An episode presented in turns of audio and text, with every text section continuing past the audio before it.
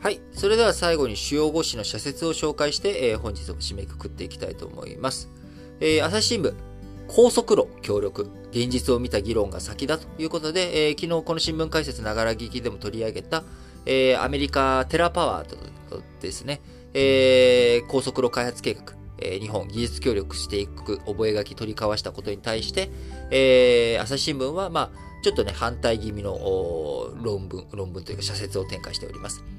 看板の掛け替え、実用化が見通せない新技術で、今の原子力政策の問題点を覆い隠すのはやめるべきだ。可能な限り原発依存度を低減するという政府の方針のもと、まず現在の原発についての現実的な議論を進める必要があると、朝日新聞論じております。まあ、自分としては、僕としてはですね、新技術の話と、今の足元の議論、これはやっぱり並行してやっていかないと、中長期的なものを、えー、止めていくっていうこともね、あのー、良くない。えー、足元ね、今混乱してるんだから中長期の考えなんてやめといた方がいいっていうのは、これはちょっと、なんだ、なんだ、視点が交錯しているというか、議論が交錯したあ社説になっちゃってるかなというふうに思いますね。えー、なんか高速路の、えー、協力っていう話と、足元の原発の問題、これをね、なんかごっちゃにした感じがして、なんかちょっと、いまいちピンとこなかった社説でした、個人的には。えー、もう一本。朝日新聞、子供の接種情報を伝え丁寧に準備を。留意すべきは接種率の向上を目的とするような運用にしてはならないということだ。同調圧力が強まり、健康上の理由で接種できない子やしない選択をした子がいじめられたり、肩身の狭い思いをしたりする事態を招かぬようにと。いうこと。で、いや、これはもうその通りだなと思います。あのー、やっぱり大人以上に子供の方がね、いろんな体調の不安とか副反応出たら、それは親御さんね、心配じゃないですか。まあ、大の大人がね、副反応を起こして、頭痛いとかっていうのは、まあ別に、なんだろう、うん、そんな大して心配も、まあ心配ですけどね、大して心配もしないですけど、やっぱり親にとって子供がね、発熱するっていうことって、まあ非常になんでしょう。その、ほっとくわけにもいかないですし、えー、いろんなところでいろんな負担出てきますし、やっぱり何よりもそのね、自分の可愛い子供が、あそんな苦しんでる姿、あ見たくないっていうこともありますし、えー、もちろん子供ってね、いろんなアレルギー反応とか、あとワクチンとか、いろんなものを打っていかなきゃいけないじゃないですか。あのー、破傷風とかそういったものとかも子供の時に、うん？子供の時に破傷風って打たないか。それは僕はタイに行く時に打ったんだっけな。えっ、ー、と、ごめんなさい。全然何打ってるか、あの、まあなんかいろんなはしかとかね、なんかいろんなの子供っていっぱい打つじゃないですか。まあそうするとそのワクチンとワクチンね、打つタイミングずらさなきゃいけないとかっていうのもあるので、非常にその簡単にね、子供をね、打った方が、打てるんだったら打った方がいいのかもしれないけれども、まあそう簡単にもいかない事情っていうのが、大人と違ってね、子供ってまだ成長段階のところでいろんな問題あるわけですから、まあ、やっぱりここに、え、何？お前打ってないの？みたいなね、こういったいじめとかね、そういったことが起きないように、しっかりと目を配っていくべきだと思います。えー、続いて毎日新聞。共通テストの問題流出、ネット悪用を防ぐ手立ては？大半の受験生は誠実に試験に臨んでいる。入試の信頼性を損なう行為が繰り返されないよう対策に知恵を絞りたいということで、今回、えー、共通テストのね、えー、問題試験中に外部に流出し、インターネット通話アプリで画像を受け取った大学生が知らずに解き返信していたということで、えー、このね、えー、解いた大学生が、これ、えー、試験問題、試験中のカンニング行為なんじゃないの？ということで、え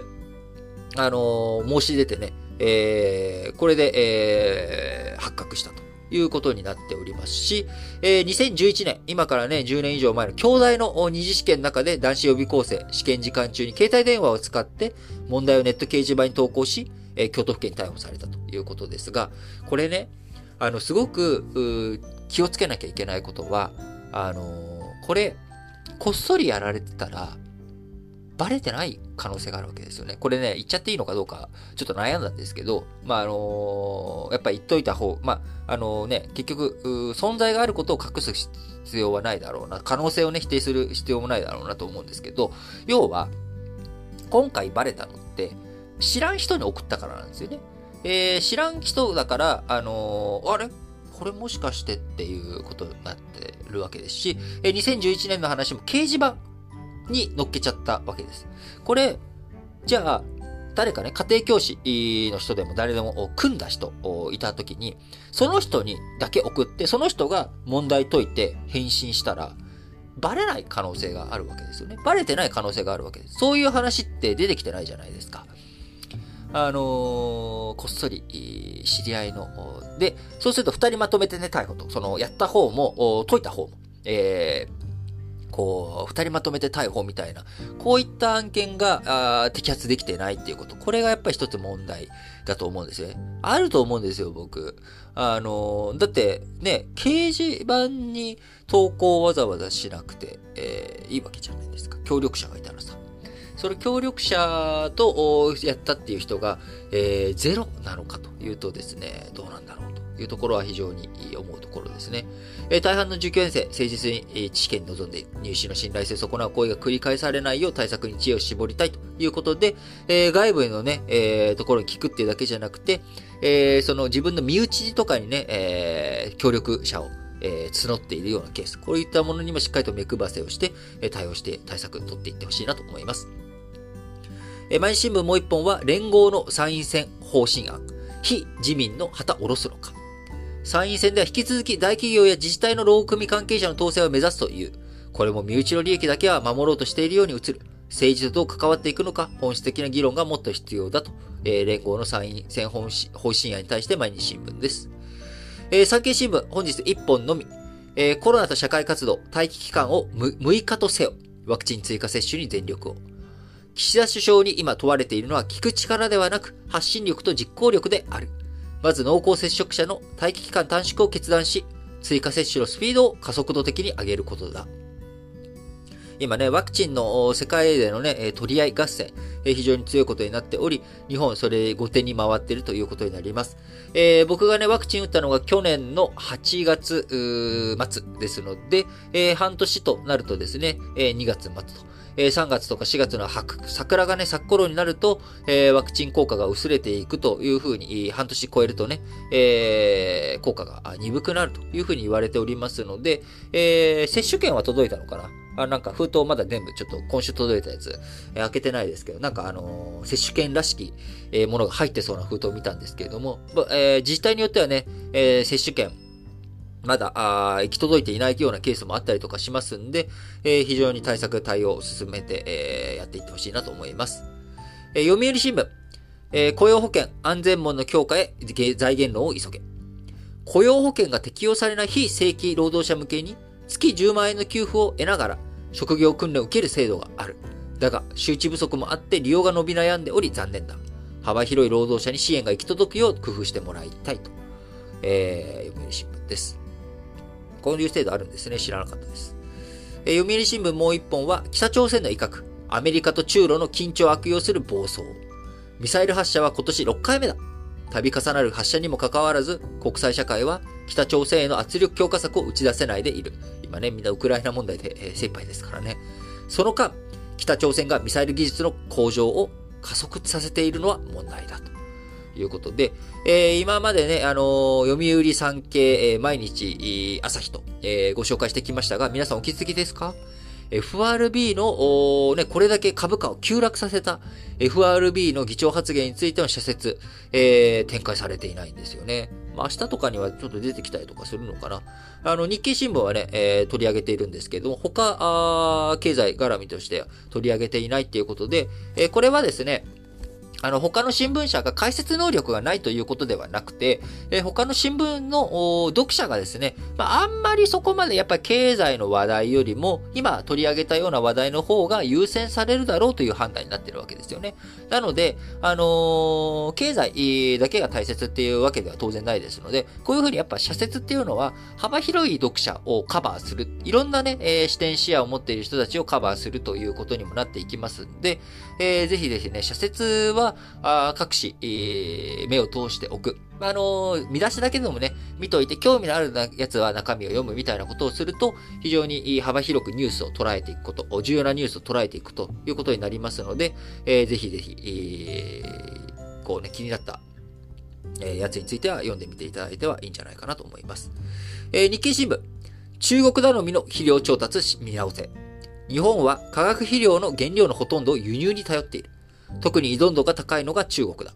肥料の主要な原料であるリン酸アンモニウムの輸入の9割弱、尿素の4割弱を中国が占めているということで、日本の農業生産においてね、中国非常に重要だという話ですね。えー、最後、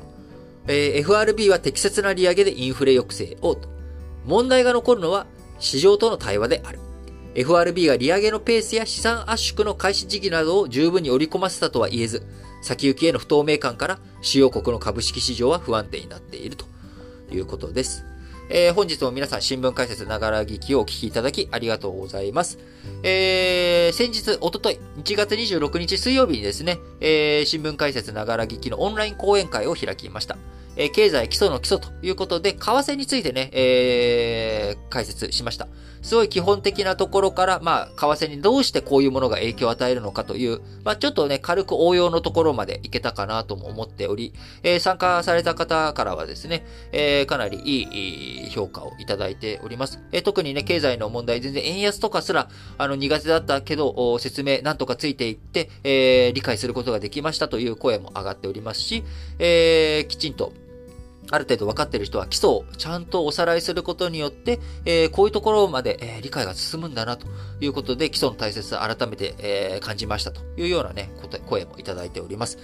えー、なので、興味ある方はですね、ぜひ、アーカイブ動画、こちら有料ですけれども、販売しておりますので、え、各エピソードの概要欄に貼ってあるノート記事のからですね、行って有料箇所、え、購入していただければアーカイブ動画見れるようになっておりますので、え、どうぞよろしくお願いいたします。えー、来月はですね、あのー、2月、えー、今度、金利、いよいよね、FRB が金利を上げていくっていう動き、えー、上が、えー、出てきておりますので、金利を中心として、え、経済基礎の基礎、金利編ということでね、来月やっていきたいと思いますので、具体的な日程決まりましたら、あご連絡したいと思います。この日程でやってほしいみたいな声がね、ある方は、えー、こちらも各エピソードの概要欄に貼っております Google フォーム、えこちらの方に、えー、あの、この日にやってほしいんですよっていうようなことを投稿していただければ、あの、検討させていただきますので、どうぞよろしくお願いいたします。え、今日は金曜日ですのでね、ラジオ歴史小話本体の方も、えー、配信をしておりますので、そちらの方もぜひぜひ、ラジ歴、カタカナ4文字、ラジ歴で、えー、各種プラットフォームで検索をして、ぜひ見ていただければ、聞いていただければと思います。それでは、皆さん、今日も元気にいってらっしゃい